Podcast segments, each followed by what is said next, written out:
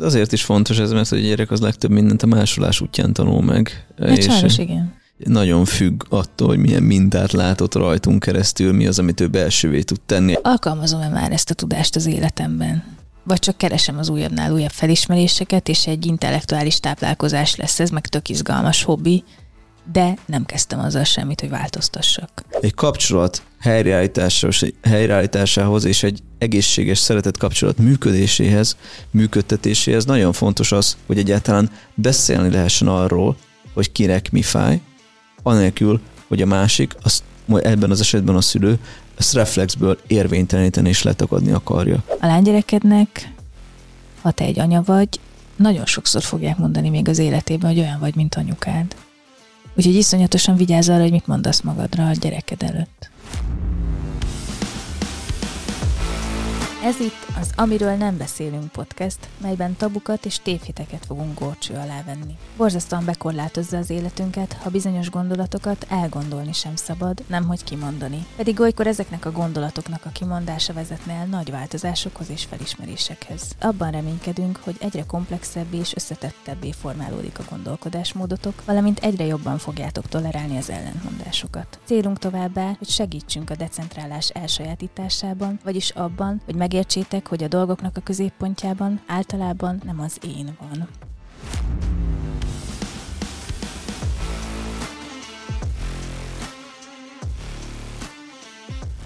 Hogyan állíthatom helyre a gyerekemmel való kapcsolatomat, avagy úgy is megfogalmazhatnám ezt, hogy mi a nehéz szülőként a szülő-gyerek kapcsolatban. Ezekről szeretnénk beszélgetni. Köszönöm Tamás, hogy eljöttél és hát igyekeztünk több mindent összeszedni előre, amit érinteni gondoltunk. Én azzal indítanék, hogy az eddigi adásokból, vagy hogy mi hívta életre ezt a mai alkalmat, az eddigi adásokból úgy tűnhet, mintha csak egyoldalúan látnánk a, a szülő-gyerek kapcsolatot, az anya-gyerek kapcsolatot, ami leginkább annak köszönhető, hogy szeretnénk a tabusított dolgokról beszélni, és a rossz szülő-gyerek kapcsolatról, vagy a szülők funkcióinak a, a be töltéséről nem annyira illik beszélni, meg úgy kell csinálni bizonyos körökben, társadalmakban, közösségekben, mintha az nem létezne, és szerettünk volna szabadon hangot adni ennek, de nem akarunk nem szót ejteni arról, hogy ez egy sor esetben helyrehozható, és lehet, hogy vannak olyan hallgatóink szülőként, akiknek a gyomra összeszorul minket hallgatván azzal kapcsolatban, hogy lehet, hogy ezt én is elszúrtam, vagy mi van, ha én is rossz anya vagyok, meg a mi tartalmainktól függetlenül is ez egy elég komoly és erős kételj tud lenni az emberekben. Úgyhogy valahogyan egy kiegyensúlyozottság, vagy egy kiegyensúlyozási igény született meg bennünk, hogy tegyük akkor ezt is ide, hogy csomó mindent helyre lehet hozni, és hogy a kapcsolatok reparálhatóak. Nem minden esetben, de sokszor igen. Szóval ehhez szeretnénk ma szempontokat adni. Azért is tartom nagyon fontosnak, hogy beszéljünk erről, mert nekem is vannak személyesen is olyan ismerőseim, akik anyák, és már lehet, hogy felnőtt korú gyerekük van, és hogy ők azok közé tartoznak, és éppen ezért ez nekem okot ad valamennyire az optimizmusra, nem százszázalékosra, és nem mondom, hogy az ilyen esetek vannak a többségben, és azt gondolom, hogy ennek egyébként generációs háttere is van, hogy mennyire az idősebb generációk mennyire mernek segítséget kérni, mennyire volt náluk például tabusítva az, hogy, hogy a mentális egészség az egy létező dolog, hogy pszichológushoz járni nem azt jelenti, hogy te őrült vagy, tehát hogy ezeknek a saját érzelmi egészségünk érdekében teljesen van validitása. Tehát, hogy itt azt érzem, hogy itt van bizony egy generációs talán szakadék is, tehát mindenképpen jellemző erre, viszont azt látom, hogy szülői oldalon is megjelenik az, hogy neki is bizony van igénye arra, hogy elkezdjen dolgozni az önismeretével, és feljön mondjuk az a téma, hogy, hogy lehet, hogy nem mindig úgy alakította mondjuk a gyerekével a kapcsolatot, hogy az mondjuk a ne okozzon ne okozzon nagy sérülést a másik oldalon, és éppen ezért lehet, hogy mondjuk történt egy eltávolodás a gyerekkel, vagy, vagy megjelennek olyan témánk, amik lehet, hogy, lehet, hogy korábban teljesen tabusítva voltak, és mondjuk egy olyan szülő, aki például nem foglalkozna önismerettel, vagy, vagy nem lenne egy elég egészséges és érett személyiség, az azonnal levágná, lehasítaná, letagadná. De hogy teljesen látom azt, amiről elkezdtem beszélni, hogy, hogy, hogy megjelenhet egyébként a másik oldal is, hogy bizony önismereti úton haladva a szülő azt mondja, hogy hát én azt gondolom, hogy itt lehet, hogy hibákat követtem el, és alapból is, ahogy felvezetted ezt a, ezt a műsort, ezt az epizódot, nyilván feltételezheti valaki szülőként hallgatva, hogy egyébként ha ennyi minden károsan hathat a gyerekre, akkor egyáltalán hogy lehet ezt jól csinálni, hogy lehet ezt úgy csinálni, hogy, hogy, hogy ne sérüljön benne a gyerek, és a többi.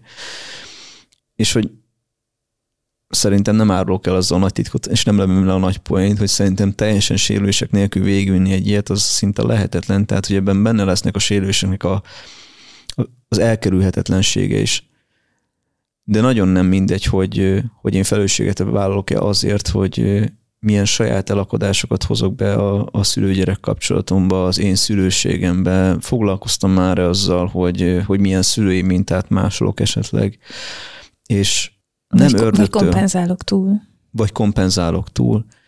És hogy nem ördögtől való azon gondolkodni, hogy, hogy igen, ebben egyébként lehetnek sérülések, de ha mondjuk egy ilyen felelősségvállaló pozícióba érkezem, ahol a felelősségvállalás azt jelenti, hogy látom azt, hogy nekem is vannak elakadásaim, és ezt egyébként egy ilyen kapcsolatban, ahol, ahol nincsen erőegyensúly, hatalmi egyensúly, mert a szülő elkerülhetetlenül hatalmasabb, több, több hatalma, több ereje van, több joga van, mint a gyereknek, tehát a gyermek az mindenképpen alárendelt. Tehát egy ilyenben nyilván ez nagyobb felelősséggel is jár. De hogy ha már ide elértem, akkor igenis még ilyen akár terhelt kapcsolatoknál is van lehetőség arra, hogy esetleg lépéseket tegyek arra, hogy ez helyreállítódjon, hogy, hogy bármilyen reparáció megtörténhessen, és ez egyébként nem csak a szülő-gyermek kapcsolatokról szól, annak most nyilván kiemelt szerepe lesz ebben az epizódban, ahogy mondtam, az erőegyenlőtlenség miatt, de egyébként minden kapcsolatnak a természete az, és mi is akkor tudunk jobban kapcsolódni, ha látjuk azt, hogy kapcsolatban történnek sérülések, viszont van lehetőség a reparációra is, és van lehetőség utána mondjuk úgy lenni tovább, hogy a másiknak megváltozik a viselkedése. Az alapján mondjuk a visszajelzés alapján, amit, amit mondtunk, hogy itt például most azt érztem, hogy fájdalmat okoznál, okoztál nekem, ezt például nem szeretném, ha csinálnád többet, mert ez nekem rossz. Szóval, hogy, hogy van egy, van egy egyenlőségre törekvés, van egy reciprocitásra törekvés, van egy törekvés arra, hogy olyan közeget alakítsunk ki, ami mindkettőnknek érzelmileg biztonságos, ha már közeli kapcsolatban vagyunk, és ha már egy szeretett kapcsolatra törekszünk. Szóval ennek van helye egyébként, amit most el fogunk mondani más kapcsolatokban is, nem csak szülő-gyerek kapcsolatban is, de most kifejezetten arra fogunk fókuszálni.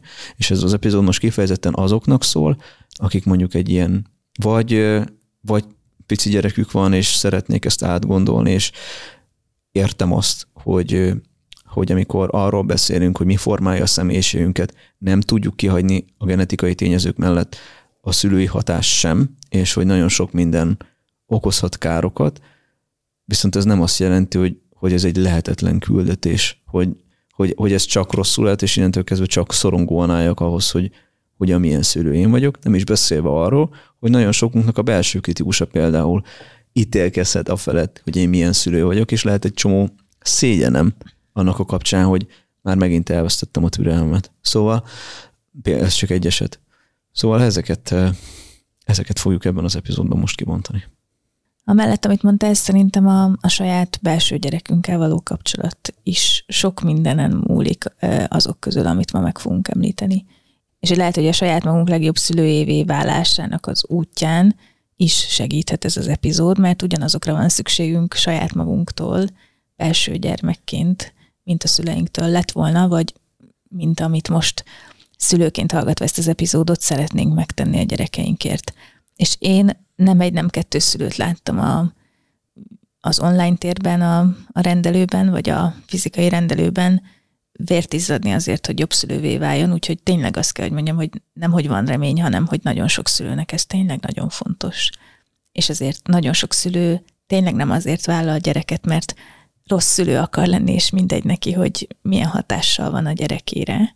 És ezzel együtt iszonyú nagy nyomás és felelősség és nehézség az, hogy ennyi minden van rápakolva a szülőkre, és ennyire jön a, a bizonytalanság a többi szülőből, a saját maguk elítélése miatt, hogy abban a pillanatban lecsapnak minden másik szülőre, aki egy kicsit is hibázik, hogy te szaranya vagy, meg szarapa vagy, és hogy ez mennyire megterhelő valójában. De amellett, hogy ez megterhelő, a, a valóság az az, hogy tényleg nagy a felelősség a szülőkön. Szóval, hogy muszáj néha ránézni, hogy miben szeretnénk fejlődni, hogy többet megadhassunk a gyerekeinknek. És nekem, ha ez a kérdés, hogy hogyan javíthatnám meg a, a gyerekemmel a kapcsolatomat, hogy tehetném azokat a dolgokat jóvá, vagy javíthatnám ki azokat a dolgokat, amiket nem jól csinálok, amiben ő sérül, vagy sérült, akkor az első dolog, ami eszembe jut, az az alapvető érzelmi szükségleteknek a sora. A második dolog, ami, ami meg eszembe jut, az a bántalmazási formáknak a listája. Hogyha ezeken valamennyire végigmegyünk és elkezdünk gondolkodni, akkor arról is kell gondolkodni szülőként, hogy magamnak hogyan töltöm be és töltetem be ezeket az érzelmi szükségleteket, és hogyha ez rendben van, meg ismerem magam, és a saját önismereti utamon dolgoztam a saját sérüléseimmel, akkor utána hogyan tudom ezt jól megadni a gyerekemnek. És hogy nyilván nagyon szép dolog arra vágyni, hogy jaj, jaj, ne törődjek magammal, csak egyből hat tudjam már megadni a gyerekemnek, de lehet, hogy úgy sokkal nehezebb lesz, meg sokkal izzadságosabb. Tehát, hogy vannak dolgok, amiket lehet, hogy először meg kell tanulni magunknak megadni, meg megérteni, hogy nekünk is olyan kapcsolatokra van szükségünk, amiben ezt mi is megkapjuk, és hogy lehet, hogy tényleg annyira elmagányosodtunk, hogy ezt már csak a gyerekünktől kapnánk meg, de ott meg van egy felborulás akkor, hogy a gyerek tölti be az én érzelmi szükségleteimet, és valójában az nem feladata. Szóval ezen szerintem érdemes egy kicsit időzni. Úgyhogy ilyen alapvető érzelmi szükséglet a biztonságos kötődés, nyugalom, stabilitás szükséglete, ilyen alapvető érzelmi szükséglet az, hogy autonómiát élhessek, meg kompetenciaérzést megélhessem, hogy ügyes vagyok a kapcsolataimban, és önálló vagy egyre önállóbb.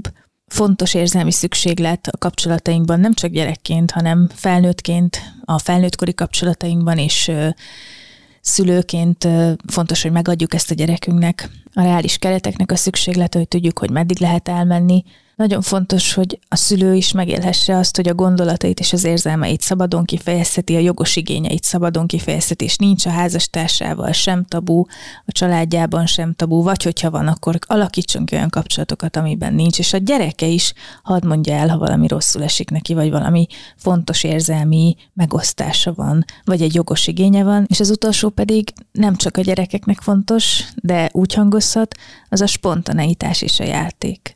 És hogyha erre az öt érzelmi szükségletre, mint terület elkezdünk odafigyelni, elkezdünk róla gondolkodni, akkor mondjuk felmérhetjük most, ha őszinték vagyunk magunkhoz, hogy melyikben nem adunk meg mindent, ami nem mindent kivétel nélkül és tökéletesen, de mindent, ami szerintünk érdemes lenne szülőként megadni. Mi az a terület ebből az ötből, amiben fejlődnöm kéne? Van stabilitás a gyerekem életében?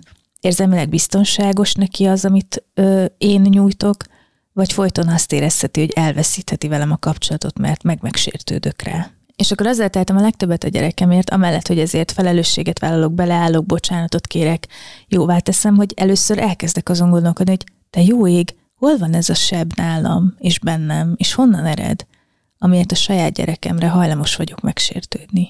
Kezdtem-e én ezzel valamit? Vagy független attól, hogy neki ez mennyire nehéz, szeretném, hogy mindig ez irányítsa a kapcsolatunkat, meg a reakcióimat? Egy korábbi epizódunkban egyébként éppen a projekcióról beszéltünk, és a tudattalan tartalma kifejeződéséről beszéltünk, és csak annyiban kapcsolódik ide, hogy gondolkodhatunk rajta, hogy, hogy felmerülhet ezt az epizódot hallgatva, hogy miért, miért arról beszélünk a szülő-gyerek kapcsolat helyreállításánál, hogy mi újság van a szülőnek a szükségleteivel. És ugye felhoztad a belső gyermeket. És az a helyzet, hogy a nagyon sok, nem tudom egyébként még milyen, milyen bántalmazási formákat akarsz majd felsorolni, de nagyon sok olyan dinamika mögött, ami károsan hat a gyermekre, ami, ami mentén mondjuk az erő erejével visszaél, a hatalmával visszaél a szülő, vagy bármilyen formában mondjuk traumatizáló, állhat olyan, hogy bizonyos szükségleteim annyira el vannak hanyagolva, annyira le vagyok kapcsolódva a belső világomról, hogy egyáltalán nem is tudom, hogy léteznek. Annyira mondjuk le vagyok kapcsolódva a, a, a saját belső gyermekemről és neki a sérüléseiről, hogy azt se tudom, hogy léteznek. Viszont azzal, hogy nem tudom, hogy léteznek, az ők még nem válnak nem létezővé. Csupán ezek a szükségletek olyan módokon fognak felszíre törni és kielégülni, amire én nem látok rá. De, de azok az szükségletek, amiket felsoroltál, például a, mondjuk teszem azt, hogy a, a biztonsághoz, állandósághoz való szükséglet, ha, ha én ezt mondhat, akkor ezzel az analógiával fogok élni. Tehát, hogy amíg én szülőként nem kapcsolódom közvetlenül a saját gyermekem, belső gyermekemhez, és nem tudok az ő szükségleteiről direktben, akkor előfordult az, hogy a belső gyermekemről való gondoskodás, azaz a saját érzelmei, szükségleteimről való gondoskodás terhe a gyermekemre fog hárulni. Teszem azt, van egy kapcsolatom, ami nem kielégítő. Mondjuk van egy házasságom, aminek már nagyon régóta ordít, hogy baja van, mégsem vagyok róla hajlamos tudomást venni. És mondjuk azt gondolom, hogy mivel én akár egy házasságban elmagányosodtam, ahogy te fogalmaztad az előbb. Ez meg fog majd oldódni, hogyha lesz egy gyerekem, és nekem ő lesz a társam majd. Csak hogy ezzel az a baj, hogy a, a gyermekünk az nem a házastársunk, és hogy nem is, sőt, még mondhatnám azt, hogy nyilván a házastársi kapcsolatban is lenne helye itt, itt már reparációnak is el lehetne kezdeni beszélgetni arról, hogy mi van ebben a kapcsolatban, miért veszítettük el egymással a kapcsolódást, de hogy alapvetően a házastársi kapcsolatnak sem funkciója az, hogy a belső gyermekünkről gondoskodjon, szóval ez mindenképpen egy olyan munka, amit először magunknál kell kezdeni, mert minden olyan szükséglet, amiről nem vagyunk tudatosak, és minden olyan fájdalom és minket ért sérülés, akár gyermekként, amiről nem vagyunk tudatosak, rávetülhet, tudattalanul fejeződhet ki a szülő-gyermek kapcsolatban, és nagyon sok sérülés ennek a mentén alakul ki, akár, akár úgy, hogy észre sem vettem, hogy ezt csinálom. Ami szerintem hasznos lenne még ebben az epizódban, ha azokról a szülői magatartás mintákról is, szokásokról is beszélnénk, ami úgy kifejezetten klasszikus értelemben véve nem bántalmazó, ettől még ártalmas, és a mindennapi életben, hogyha túl gyakran tapasztalja meg a gyerek, akkor hosszú távon eléggé befolyásolja az ő személyiség fejlődését. És szerintem a hallgatóink többsége ilyen ember lesz, aki szülőként mulaszt, mert mint hogy lehet, hogy egyáltalán nem, de hogyha szeretne valamit javítani azon, hogy milyen szülő is ő, akkor inkább ilyenek fognak előfordulni, hogy nem arról van szó, hogy fizikailag bántalmazom a gyerekemet, vagy súlyosan elhanyagolom, vagy még inkább nem arról van szó, hogy a szexuális határait átlépem. De mondjuk lehet, hogy olyanról szó van, ami kevésbé aktívan bántalmazási forma, vagy kevésbé egyértelműen nehéz a gyereknek, hogy olyan házastársam van, akivel nagyon nehéz neki, és ezt valahogy ellensúlyoznom kell, vagy én vagyok annyira a saját önismereti munkámnak az elején, vagy még el se kezdtem, hogy nem veszem észre, hogy a mindennapi reakcióim mennyi bántást tartalmazhatnak akaratlanul. Például mondjuk, vagy mennyi nehézséget és megoldani valót ö, okoznak a gyereknek hosszú távon akaratlanul.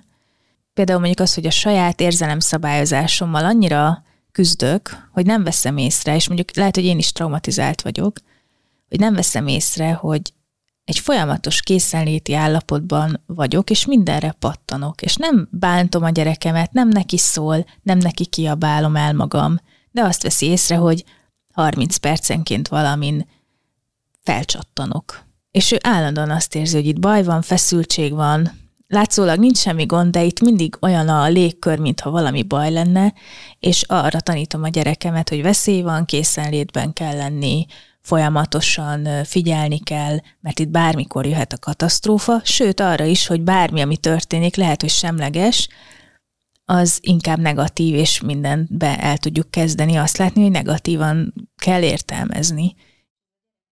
És ezt a gyerek vagy a másik szülő sokszor úgy oldja fel magába, hogy mivel nem nekem szól, nem is probléma, de valójában meg elég megterhelő folyton abban élni, hogy valaki csak úgy kiszelepeltet állandóan valami agresszív megjegyzést, még ha nem is szánja egyik családtagnak sem, vagy folyton nyugtalan és, és ingerlékeny és könnyű kihozni a sodrából. Ez az egyik, ami eszembe jut.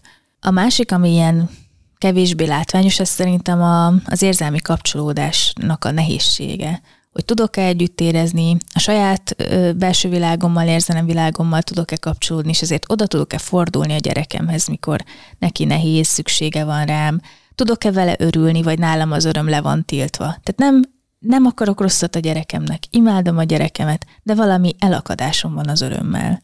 És ezért, mikor ő az örömét kifejezi nekem, nem tudok vele lenni ebben, és neki sérül az ezzel kapcsolatos igénye vagy szükséglete. Megvan-e bennem engedve a képesség az örömre. De ugyanígy lehet a, tényleg az együttérzés is, hogy nem tanultam el azt meg, hogy minden ilyen együttérzési törekvés, nyavajgás, meg nyafogás, és ezért nem tudok mit kezdeni a síró gyerekemmel, vagy a hozzám forduló gyerekkel. És a, lehetek a tényleg a legjobb értékrendű anya, ha ezzel van egy elakadásom, akkor bizony érsz, észre fogja venni a gyerekem, és érzékelni fogja, és nem azért, mert rosszat akarok neki. És azért ez nyilván messze elmarad attól, ha kellene rangsorolni, de tudom, hogy nem kell, csak most szerintem így kicsit könnyebb kifejeznünk, hogy aktívan bántalmazom a gyerekemet. Ez messze nem ugyanaz a szülői viselkedés. Ez nem jelenti azt, hogy én kihasználom a gyerekemet, vagy ártalmára vagyok direktben, hanem csak a saját elakadásaim mentén sérülnek az ő igényei, és ilyen van, csak nem mindegy, hogy mennyi ilyen sérülést okozunk, meg hogy kezdünk-e vele valamit, meg hogy hogyan gondolkodunk róla, hogy egyáltalán rá szabad -e erre nézni.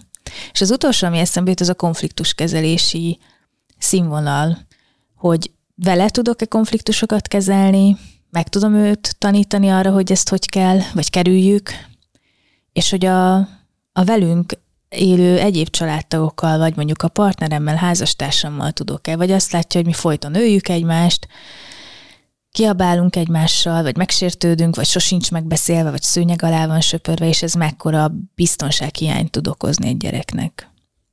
Vagy mennyire azt tanulja meg, hogy ezt kerülni kell, vagy mennyire azt tanulja meg, hogy, hogy itt vagy nagy csinnaddratta van, vagy, vagy kussolás van a problémáról. És sajnos ez ilyen kevésbé talán kevésbé látvány, és nem biztos, hogy jól fejezem ki, nézzétek el nekem, de remélem érzékelitek a különbséget a, az aktív bántalmazási formákhoz képest. Tehát ezek a kevésbé látványos viselkedésmódok is tudják azt okozni, hogy a gyerek valamiért látszólag, mintha nem könnyen válna le rólunk, mert nem kötődik biztonságosan, és halára megijedek, hogy úristen, mit rontottam el a gyerekemmel, de lehet, hogy csak arról van szó, hogy én magam elhanyagolt gyerek voltam, és ezért nagyon nehéz megadnom a melegséget a gyerekemnek. És ezzel együtt még nagyon szeretem őt, és tényleg biztonságban van mellettem, csak nehezen fejezem ezt ki. Nehezen adom ezt meg, de nem azért, mert nincs ott. Engedjétek meg, hogy ajánljak nektek egy önismereti workshop sorozatot, nevezetesen a Forbes Makers workshop sorozatot. Az egyik alkalmat jó magam vezetem, de részt vesz benne Benke Valileria, Fuller Bianca, Kovács Eszter és Gerhát Réka is. Hogyha szeretnétek jelentkezni, a linket megtaláljátok a leírásban. Én még azt szeretném kihangsúlyozni a, azoknak, akik hallgatnak minket, és ez leginkább a következő pár gondolatra vonatkozik majd, amikor az aktív reparációról beszélünk arról, hogy mondjuk hogy lehet egy sérült kapcsolatot helyrehozni, egy, vagy mit tehet egy ilyen esetben egy szülő, ha van egy felnőtt gyermek, és azt látja, hogy mondjuk sérült vele a kapcsolata, és most ott tart az önismereti munkájában, hogy ez az asztalra kerül, hogy ezt elsősorban a szülőknek szánjuk, mert gyerekként, felnőtt gyerekként, hogyha lehet bennünk egy olyan igény, hogy akkor lennék jól, hogyha sikerülne megváltoztatnom a szülőm viselkedését.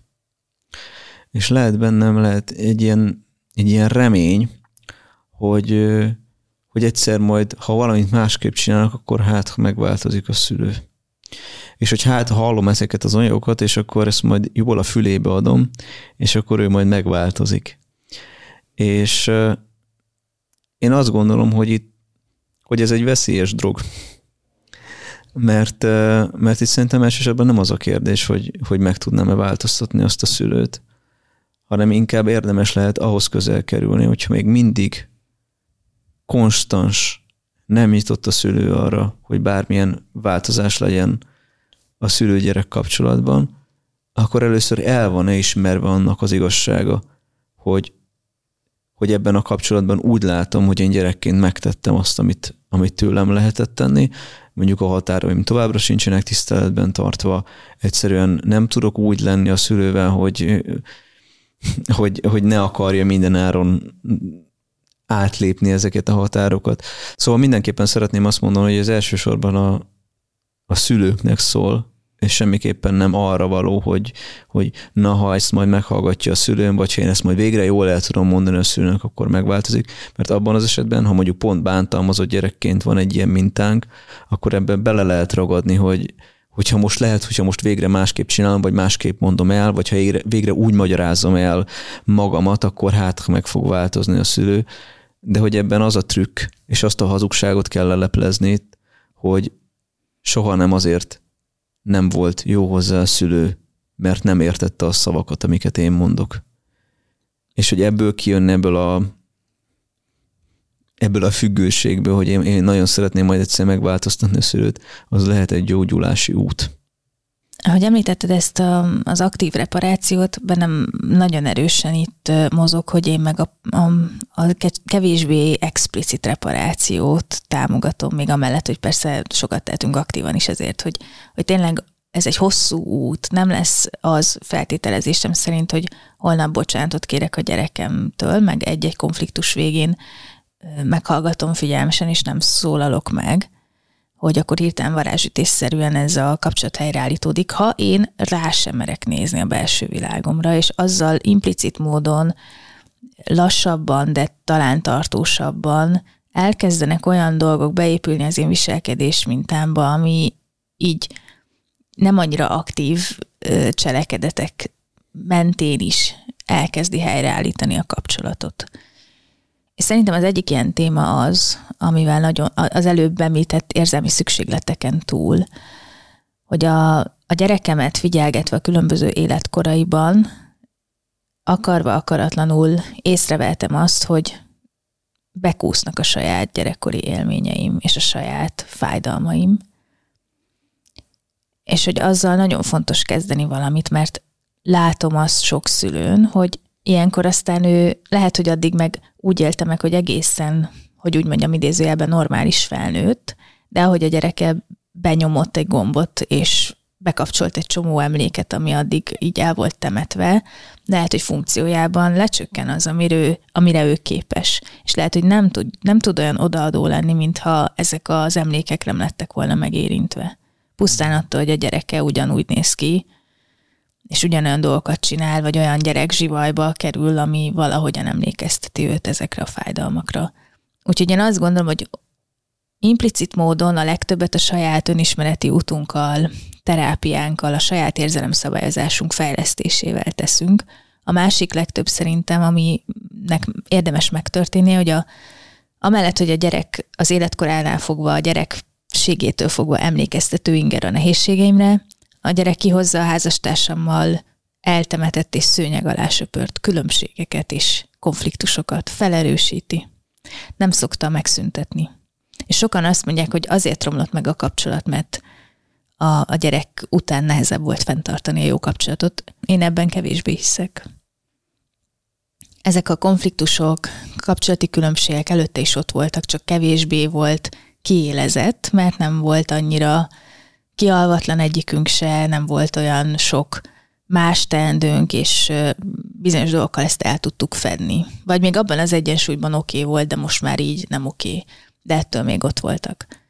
Tehát nem a gyerek születésével varázsütésre kezdődnek a házastársi problémák. Persze olyan is vagy nem hozza ki a gyerek a szülők közötti problémákat, mert tényleg nem volt, rendben van, viszont néhány év után meg elhidegülnek egymástól, tehát ez egy másik történet. Viszont, a, mint mondtam, a másik legfontosabb, vagy legtöbb, amit tehetünk a, a gyerekünkért, a gyerekünkkel való kapcsolatért, a házastársammal való, vagy a partneremmel való kapcsolaton dolgozom. Hogy mi, ha nem váltunk el, vagy nem akarunk elválni, akkor hogyan tudnánk biztonságosabban kötődni egymáshoz, annak érdekében, hogy ennek a gyereknek sokkal jobb legyen. Mennyire érdekes, hogy, hogy arról beszéltünk, hogy, hogy hogyan tartható meg egészségben, és hogyan hozható helyre egy szülő-gyerek kapcsolat, és hogy eddig a legnagyobb hangsúly az az volt, hogy mi újság az én belső világommal, hogyan kapcsolódom én a belső gyermekemhez, tudok-e én a belső gyermekem vagy más tudattalamban lévő részeimnek a szükségleteiről, amik most lehet, hogy valamilyen nem tudatos módon és valamilyen destruktív vagy, vagy érzelmileg nehéz, de észrevehetetlen módon elégülnek ki. Aztán, hogy tudok-e én mondjuk azokról a sérülésekről, amit mondjuk az én belső gyermekem hordoz, és ez még mindig csak a, a szülőnek a viszonya magával. Aztán a második, amit mondtál, hogy, hogy akkor most jön a házastársal való viszony. Itt tartunk, és hogy ezután következik az, hogy egyébként mi újság van a, a gyermekemmel való viszonyban. Mert hogy az, hogy én hogy vagyok magammal, annak lesz egy atmoszférája a házon belül. Az, hogy én hogy vagyok a házastársammal, az nyilván összefügg azzal, hogy én hogy vagyok magammal. Bizony. Annak is lesz egy atmoszférája a házon belül. És ez az atmoszféra, ahol egy gyerek megérkezik, és még nem hangzott el egy szó sem, csak van egy, van egy pszichés valósága a térnek, amiben megérkezik egy gyerek, és akár egy kimondatlanság is lehet egy, egy nagyon, jelenthet egy nagyon feszült légkört, hol nem hangzik el egy, egy ártó szó sem, de éppen az nyomja a teret, amit nem lehet kimondani. Igen, és nem kerülni szeretném a témát, hogy hogyan lehet aktívan megjavítani a kapcsolatot, vagy javítani a kapcsolaton, csak valahogy azt érzem, hogy ez egy több fronton zajló folyamat, és ezeket nem lehet benne elhanyagolni. Tehát ha én ezzel nem foglalkozok, de szeretnék taktikai szinten jobban kommunikálni a gyerekemmel, az nem biztos, hogy elég lesz. De azért nyilván már az is sokkal jobb, mint a semmi, és arra is szükség van. Viszont még visszacsatolnék így a saját magammal való kapcsolatra és a partnerrel való kapcsolatra egy gondolat erejéig, hogy ha a szülőnek nincs rendben az önbecsülése, nem tud határokat húzni, nem tud nemet mondani, nem tudja megmondani a férjének, hogy ezt nem tűröm ebben a kapcsolatban, úgyhogy ezt nem csinálhatod. Vagy fordítva. Vagy ez lehet, igen. Tehát, hogy mind a két irányból teljesen valid a dolog. Vagy akármilyen nemű házastársak esetén a házastársán. Igen, és hogy ezzel együtt mondjuk a külvilágnak, a főnökének, a munkatársának, a barátnőjének csak az látszik az egyik szülőről, hogy mindig alárendelődő és mindig szorongó, az is befolyásolja, nem feltétlen a velem való kapcsolatát a gyereknek, de azt igen, hogy ő hogy nő fel, és milyen kilátásai lesznek, milyen perspektívát fog maga előtt látni. A kilátásai alatt nem azt értem, hogy tényleg azok lesznek a kilátásai, de hogy ő lehet, hogy fogja azt gondolni. Lehet, hogy ő azt tanulja meg, hogy el kell tudni minden rosszat a kapcsolatokban. Lehet, hogy ő azt tanulja meg, hogy az ő véleménye sosem számít. És egy ilyen saját magammal való kapcsolatban nagyon nehéz megtanítani a gyerekemnek. Ez azt mondani, hogy én nem becsülöm magam, de te becsüld magad, gyerekem, az olyan, mintha azt mondanám, hogy a 7 éves gyerek nem ihat kólát, mert egészségtelen, de én minden nap kólát iszok a szeme láttára. Hogy ez így nem működik sajnos. És hát azért is fontos ez, mert a gyerek az legtöbb mindent a másolás útján tanul meg. Hát és, sajnos igen. És hogy milyen mintákat tesz belsővé, nyilván nem mondunk ezzel semmi újat, tehát hogy nem ezzel fogjuk kitapétázni az idézetes falat, de hogy nagyon függ attól, hogy milyen mintát látott rajtunk keresztül, mi az, amit ő belsővé tud tenni. Egy nagyon hétköznapi példa például, hogy egy, egy nőnek mindig alárendelődőnek kell lennie. És akkor most nyilván mondhatom azt, hogy álljál ki magadért te, amikor én csak azt tudom mondani, hogy milyen alárendelődőnek lenni, de hogy fiúgyerekek közül is sok megtanulja ezt.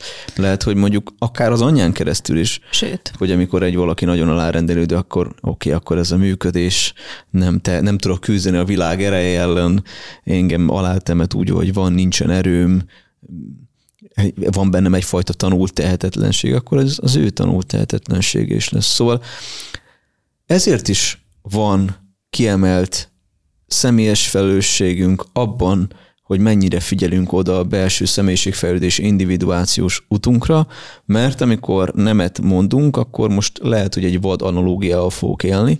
Nemet mondok arra, amerre én autentikusan kibontakoznék, amerre nekem a, az én önazonos életem van, amerre a saját szükségleteim vannak, ahogy én vissza tudok kapcsolódni az én belső gyermekemhez, amikor én azt mondom, hogy ezek nem fontosak, akkor kicsit olyan, mintha a lelkemre mondanék nemet, és ez a lélekvesztett élet, abból pedig rengeteg káros viselkedés tud kinőni, hogyha valaki lekapcsolódik a saját lelkéről, a saját érzelmeiről, a saját belső világáról. Például az, hogy elvárom a gyerekemtől, hogy ő is kapcsolódjon le. Igen, egyrészt.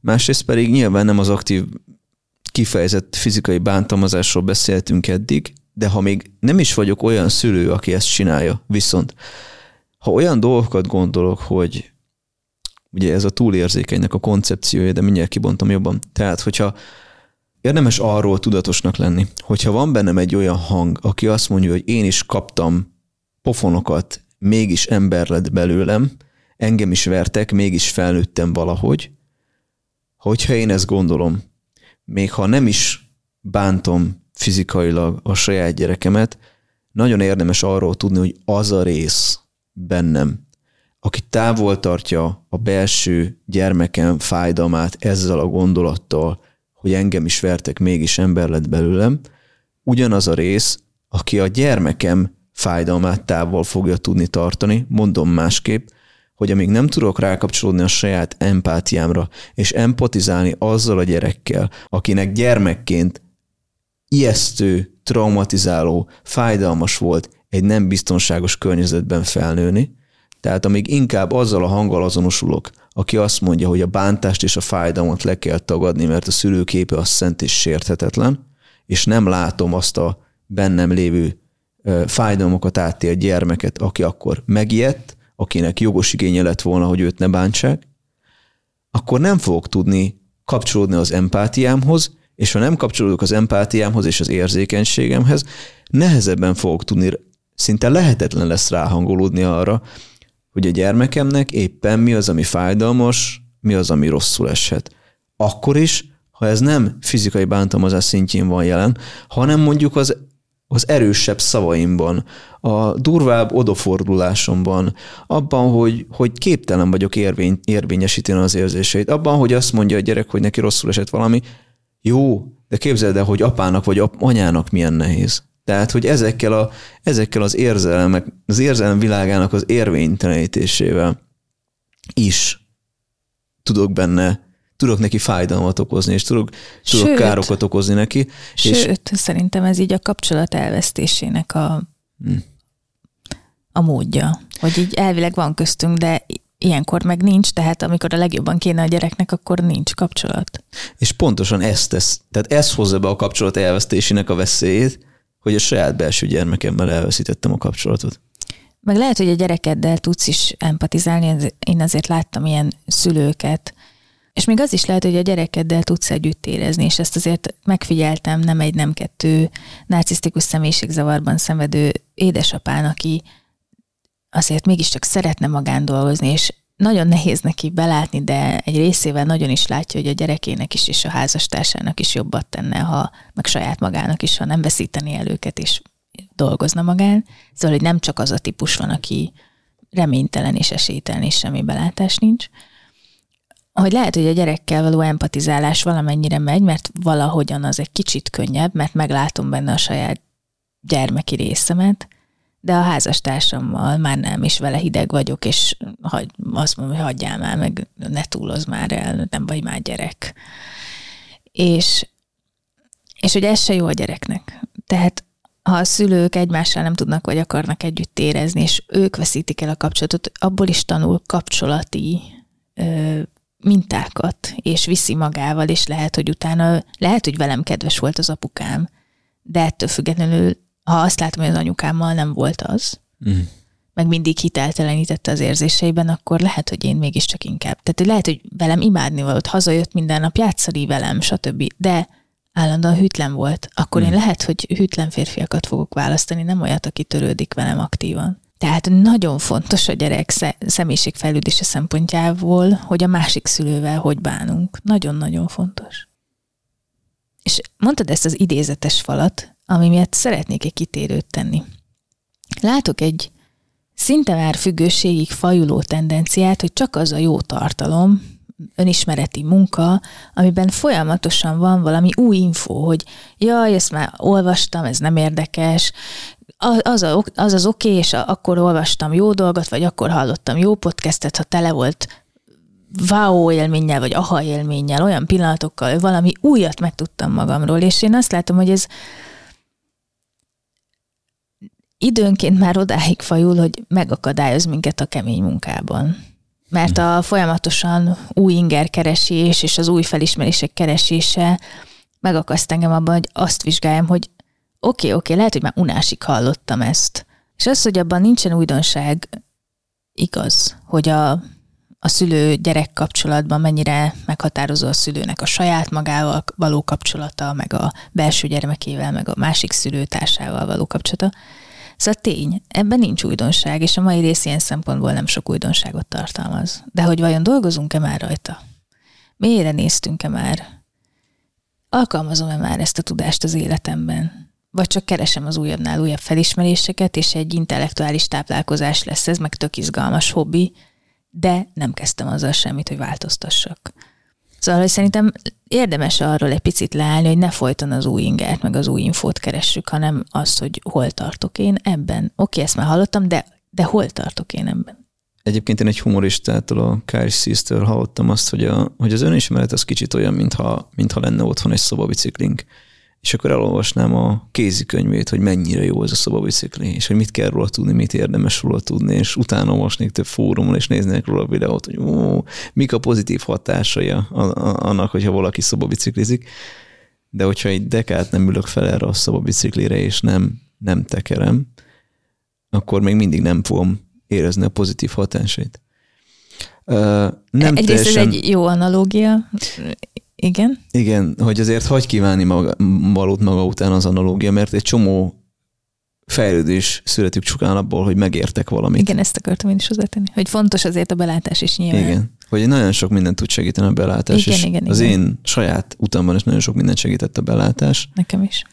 De hogyha mondjuk a tapasztalati munkát nem akarom ebbe beletenni, hogyha... Vagy a kísérletezést. A kísérletezést, de azt is gondolom, hogyha például ez lehet mondjuk egyéniben mondjuk azt, hogy naplózok, hogy vagyok egy kicsit a gondolataimmal, vagy vagyok egy kicsit, mondjuk meditálok egy öt percet, ülök egy kicsit az érzéseimmel, vagy például egy folyamatban részt veszek, elmegyek terápiába, részt veszek egy csoportos folyamatban például, vagy csupán azt, hogy ezek kapcsolati sérülések, amik kapcsolatban gyógyulnak, úgyhogy a barátaimmal vagyok, kommunikálok, a házastársammal vagyok, kommunikálok, beszélgetünk, megpróbálunk minőségi időt eltölteni egymással, stb. Szóval ez meg a másik része.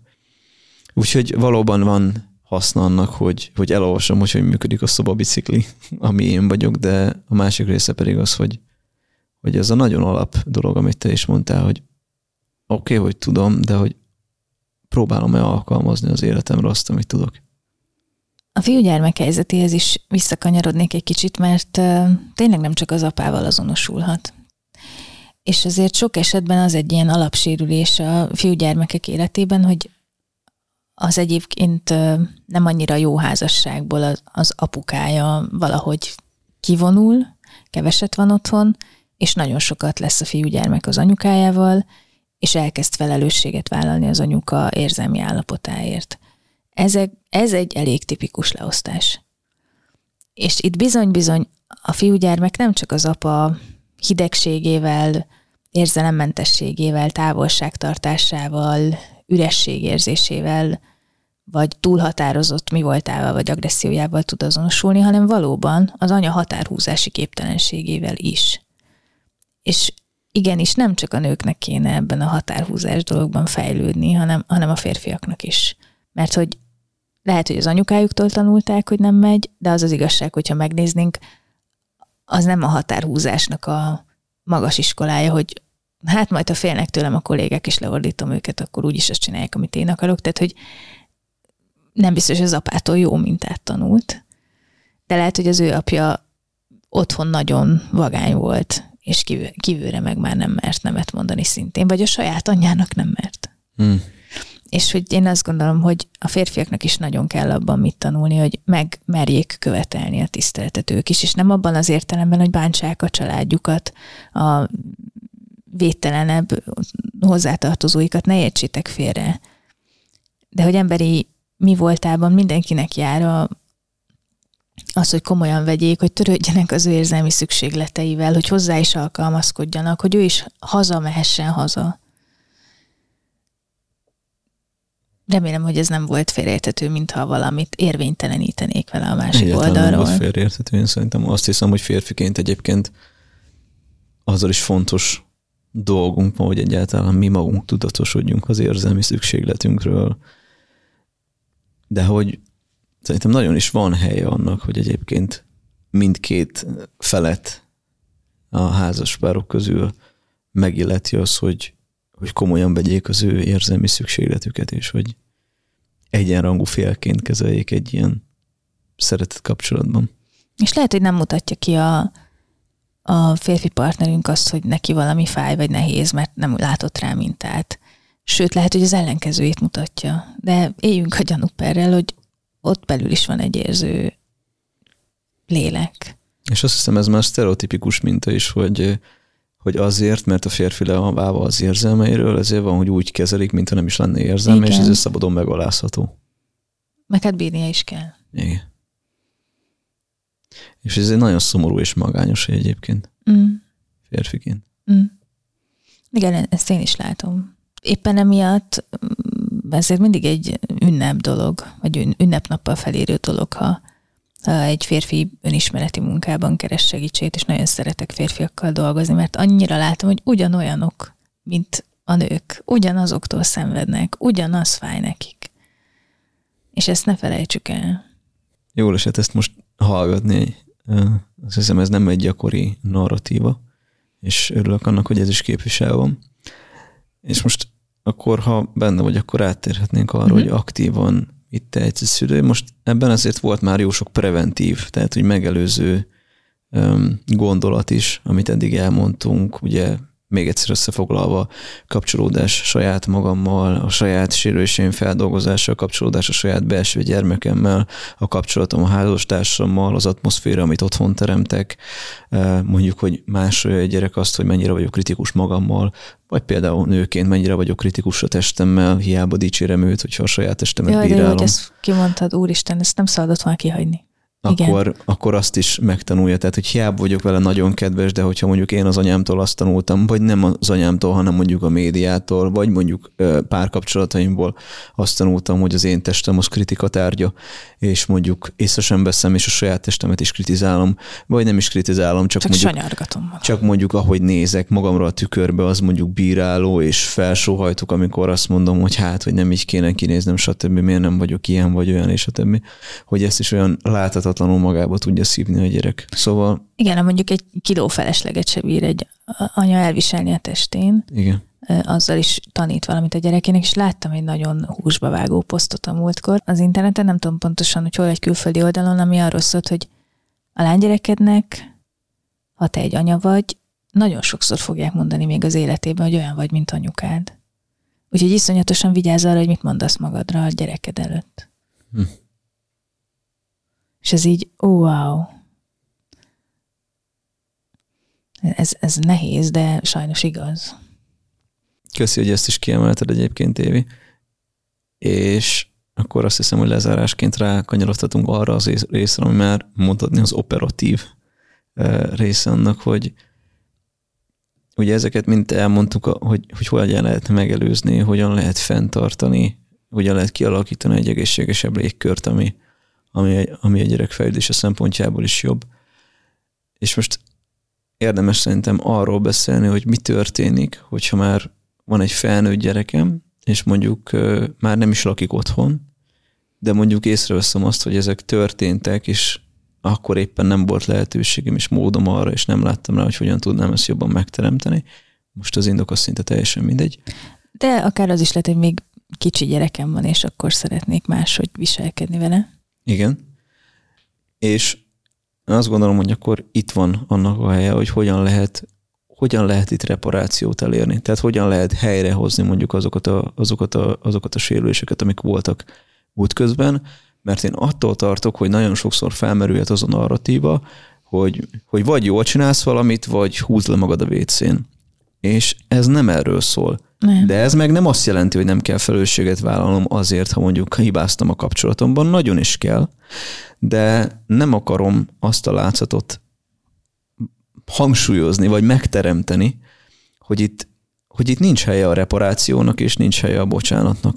Nagyon sok olyan sérülés van, el tudok képzelni nagyon sok olyan helyzetet, akár szülőgyerek kapcsolatban is, amire valóban nincs bocsánat, és lehet, hogy soha nem is fog megérkezni, és egy feldolgozásnak teljesen érvényes vége az, hogyha úgy ér véget a gyerek részéről, a szülő felé, hogy ne haragudj, de én ezt nem tudom neked megbocsátani, ami itt történt, és még nem is feltétlenül kell ezt kimondani a szülő felé. Tehát ez lehet egy teljesen érvényes gyógyulási út, és szeretném annak eloszlatni a, a megkövesedett és berögzült, és én azt gondolom, hogy a, hogy a társadalmi tabusításokból és a kényszeres, reflexes szülőfelmentésből és a szülő képének a fehéren tartásából eredő viselkedésből eredő reflexet, hogy, hogy, hogy ki lehet-e azt mondani, hogy nem kell ahhoz megbocsátással zárulnia egy szülő-gyerek kapcsolat feldolgozásának, hogy ez egy érvényes önismereti út legyen. Teljesen egyetértek és közben együtt éreztem azokkal a szülőkkel, akik most úgy hallgatnak minket, hogy halára rémültek, hogy úristen, jó, a gyerekem nem fog megbocsátani. Szóval nyilván ezek szélsőséges Igen. kapcsolati élmények, tehát hogy nem az átlag szülő átlag problémái. Igen, de hogy szeretném, hogy azok a mondjuk gyermekkori bántalmazáson átesett gyerekek és felnőttek is hitelesítő érezzék magukat, uh-huh. akik teljesen jogosan azt érzik, hogy hagyjatok engem ezzel a megbocsátás dologgal, mert olyan dolog történt velem, amiben nem tudom, hogy valaha őszintén meg tud-e bennem születni egy megbocsátás érmény, és hogy érzem ezt a pressziót, hogy de afelé kell menni, az a cél, Igen. és hogy egyáltalán nem és az nem, a cél, nem. hanem az, hogy lehessen beszélni arról, amiről eddig nem lehetett. Hogy ne kelljen a gyereknek izoláltan egyedül maradni, akár gyerek-gyerek, vagy felnőtt gyereknek, izoláltan maradni azzal az élménye, hogy például történt vele egy bántalmazás. Szóval ezt fontosnak tartom először is hozzáadni, uh-huh. mielőtt a az aktív reparációra rátérünk. Viszont vannak olyan helyzetek, ahol abszolút helye van annak, hogy a, hogy a gyerek beszéljen mondjuk arról, ami rosszul esett neki. És mondjuk teszem azt valaki gyerekként, azt nem felnőve eljut arra az önismereti útra, hogy mondjuk a saját kapcsolatait vizsgálgatja, és abból óhatatlanul is meglátja azt, hogy mik voltak a nehézségek a, saját szüleivel való kapcsolatban. És sajnos nem megengedhető az a luxus, hogy ez tabuként legyen tartva. Annyira átszövi egy ember életét az, hogy ő hogyan kapcsolódik, az, hogy hogyan kapcsolódott a szüleivel. De hogyha eljut ide, az még nem jelenti azt, hogy felszíre jöhet a, a, az a addig lehet, hogy nem realizált, vagy nem kimondott fájdalom, ami a szülőgyerek kapcsolatban volt, az nem jelenti azt, hogy innentől ennek a kapcsolatnak mindenképpen vége. Mert hogy Bizony. igenis fejlődhet akár egy felnőtt gyerek és a szülő, szülő közötti kapcsolat attól, hogy lehet arról beszélni, hogy mi az, ami nekem nehéz, és mi az, ami reparációra szorul, és hogy nagyon sok esetben akkor sem késő, ha egy gyerek felnőtt, és ha már az aktív reparációs résznél tartunk végre, akkor én azt gondolom, hogy ebben nagyon-nagyon fontos az, hogy a szülőnek milyen az attitűdje, és hogy ehhez szeretném, hogyha mindenképpen adnánk pár kapaszkodót is zárásul, egy nagyon fontos összetevője annak, hogy erről egy élő beszélgetés lehessen, vagy még pontosabban egy kapcsolat helyreállításához, és egy egészséges szeretett kapcsolat működéséhez, működtetéséhez nagyon fontos az, hogy egyáltalán beszélni lehessen arról, hogy kinek mi fáj, anélkül, hogy a másik, azt, ebben az esetben a szülő, ezt reflexből érvényteleníteni és letakadni akarja. Hogy az meg sem történt rosszul emlékszel. Tehát ha feljön ez a téma egy szülő-gyerek kapcsolatban, akkor mivel segítheti például egy szülő az, hogy ez, hogy ez gyógyulni tudjon, hogy ennek legyen helye, hogy, hogy még mélyebb lehessen esetleg a kapcsolat, még őszintébb lehessen a kapcsolat a gyerekével, az mindenképpen az, hogyha először is meghallgatja azt, akit fájdalom ért, arról, hogy konkrétan milyen fájdalom érte, és ellenáll annak a reflexnek, ha ez esetleg felmerül benne, hogy azt mondja, hogy ez nem történt meg, nekem sokkal nehezebb volt, jó, de próbáld magad beleképzelni az én helyzetembe. Vagy hogy elkezdje magát sajnáltatni, hogy akkor most azt akarod mondani, hogy én rossz anyád voltam, mert hogy ez is elég reflexes szokott lenni. Igen. És azt gondolom az első, amikor hogyha már egészségesen működtetett kapcsolatról beszélünk, ahol lehet beszélni arról, hogy kinek mi esett rosszul, az első az, hogy meghallgatom a másikat, anélkül, hogy közbevágnék. És én is nagyon rá szeretnék erősíteni, hogy ezeknek a kapcsolatoknak itt nem kell, hogy vége legyen, mert tényleg igaz az, hogy egy felnőtt gyereknek is elképesztően nagy jelentősége van annak, ha az anyja vagy az apja elkezd az önismeretén dolgozni. És sokan megijednek, hogy fú, már én nagymama vagyok, és benne vannak például az önazonos vagyok klubban is ilyen nagyszülők, meg szülők, hogy már elég régóta, vagy eléggé idősek a gyerekeim ahhoz, hogy én most már mit kezdjek ezzel, bármennyi éves a gyereked, iszonyú hálás lesz érte, ha elkezdesz reflektálni saját magadra. És a következő pedig az, hogy, hogy nem biztos, hogy minden szülő tisztában van azzal, hogy mekkora ereje van annak, hogyha elismeri, hogy hallom, hogy ez most fájt neked, és ha ezt esetleg követi egy bocsánatkérés. Mm. Hogy micsoda, hogy milyen helyreállító ereje tud lenni. És ez nem azt jelenti, és akkor most meg azt mondanám, hogy itt meg ellen kell állni annak a reflexnek, hogy én bocsánatot akarok, hogy én ezt ki akarom csikarni, hogy én azt mondom, hogy holnapra javuljon meg veled a kapcsolatom, mert az megint rólam szól, mint szülő. Tehát megint az én szükségleteimet helyezem előtérbe, és lehet, hogy az egész kapcsolati sérülésnek a magva az volt, hogy az én szükségleteim vannak előtérben a gyerekéhez képest, az ő meg gyakran és sokszor érvénytelenítve van. Szóval, hogy a bocsánat kérés rituálja is szerintem egy nagyon érdekes, és nem biztos, hogy mindig van rá jó bevált gyakorlatunk, de hogy a legfontosabb ezzel kapcsolatban, hogy, hogy a bocsánatkérés egy teljesen valid dolog, viszont a megbocsátás az, hogy a másik megadja vagy sem, ott viszont meg kell hagyni a másiknak a szabadságát, és abban is, hogy ebben ez mikorra érik meg. Tehát azt megint csak nem lehet akarni, hogy a másikban, hogy a másik gyógyuljon meg, meg hát annyira, annyira szépen mondtam, miért nem jött még helyre tőle a másik. Hát akarni lehet, csak ettől nem szokott megtörténni. Igen.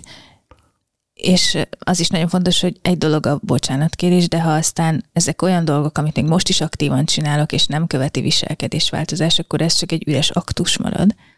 Tehát egészen más olyan dolgokért bocsánatot kérni, amit már nem csinálok, és gyerekkorában csináltam a gyerekemnek, és azt ö, ismerem el, meg olyan dolgokért, amit most is csinálok, és eszem ágába sincs, vagy nem tudok, vagy nincs meg az eszközöm arra, hogy odafigyeljek rá. Ugyanolyan figyelmetlen leszek holnaptól is, de mindig bocsánatot kérek, és ez a, mindig mondani, hogy bocsi, meg jaj, tudod, én ilyen vagyok, az azért nem ez a típusú bocsánatkérés az valójában. Nem, az nem valódi bocsánatkérés. Igen. Tehát egy a valódi bocsánatkérést megváltozott viselkedés követ. Igen. Amit nem követ, az nem volt valódi bocsánatkérés. Igen. És azt gondolom, hogy a harmadik, amit fontos lenne szerintem még itt megemlíteni, hogy, hogy meg kell adni a gyereknek azt a szabadságot, hogy ő szabályozhatja, szabályozhassa a kapcsolatnak a közelségét és a távolságát, ugyanis gyerekként lehet, hogy nagyon sokszor e- e- ehhez nem volt lehetősége. Mm. És ebben sérült, és érdemes, hát hogy is mondjam, hagyni neki, hogy a saját tempójában tudjon gyógyulni, a saját tempójában tudjon közeledni, és ne akarjam szülőként, hogy ez az egész megint rólam szól, hogy én legyek ennek a középpontjában, hogy legyen már jobban a gyerek, nem látja, hogy nekem milyen nehéz, és hogy, mm. Hogy érdemes ennek, ebben is meghagyni a teret, hogy igen, hagyd szabályozza. Ha most neki ennyi távolságra van szüksége, akkor hagyd legyen ennyi távolságra szüksége. Annyit mondanék zárásképpen, hogy mindezek mellett azt is szeretném érvényesíteni, hogy ez szülőként milyen iszonyú nehéz hmm. hogy szembe kell néznem azzal, hogy valamit úgy elrontottam a gyerekem életében, hogy a gyerekemnek most egy ideig jobb nem hazajönni. Ennek a fájdalma a szülő számára is nehéz, nem abban az értelemben, hogy a gyerekem bánt engem, hanem abban az értelemben, hogy szembe kell nézni a, hogy úgy mondjam, a sötétebbik oldalammal, és olyankor azért az nagyon sok szégyennel, meg fájdalommal jár, meg hát szóval nem szeretjük megtudni magunkról, hogy mit rontottunk el. És tényleg egy nehéz út az önismereti út során ezzel találkozni, hogy mi az, amivel fájdalmat okoztunk. Tehát, hogy ez egy nehéz folyamat a szülőnek is, az nem kérdés, csak egy ilyen folyamat nem elsősorban a szülőről szól. Mégis szeretném elmondani, hogy ez az út a szülőnek is nehéz, és az is tök oké, hogy ebben a szülő is kutyasokat szenvedhet. Ha van saját megosztani valótok, gondolatotok még a témáról, akkor gyertek be a Facebook csoportba, amit az Amiről nem beszélünk podcastnek hoztam létre. Ott elmondhatjátok az epizód alatt, nagyon kíváncsiak is lennénk rá. Szeretném, ha kialakulna egy olyan közösség, ami bizonyos értékrendet oszt egymással, vagy bizonyos értékrenden osztozik. Úgyhogy várunk titeket ott. Tamás, neked pedig köszönöm a beszélgetést. Én is köszönöm.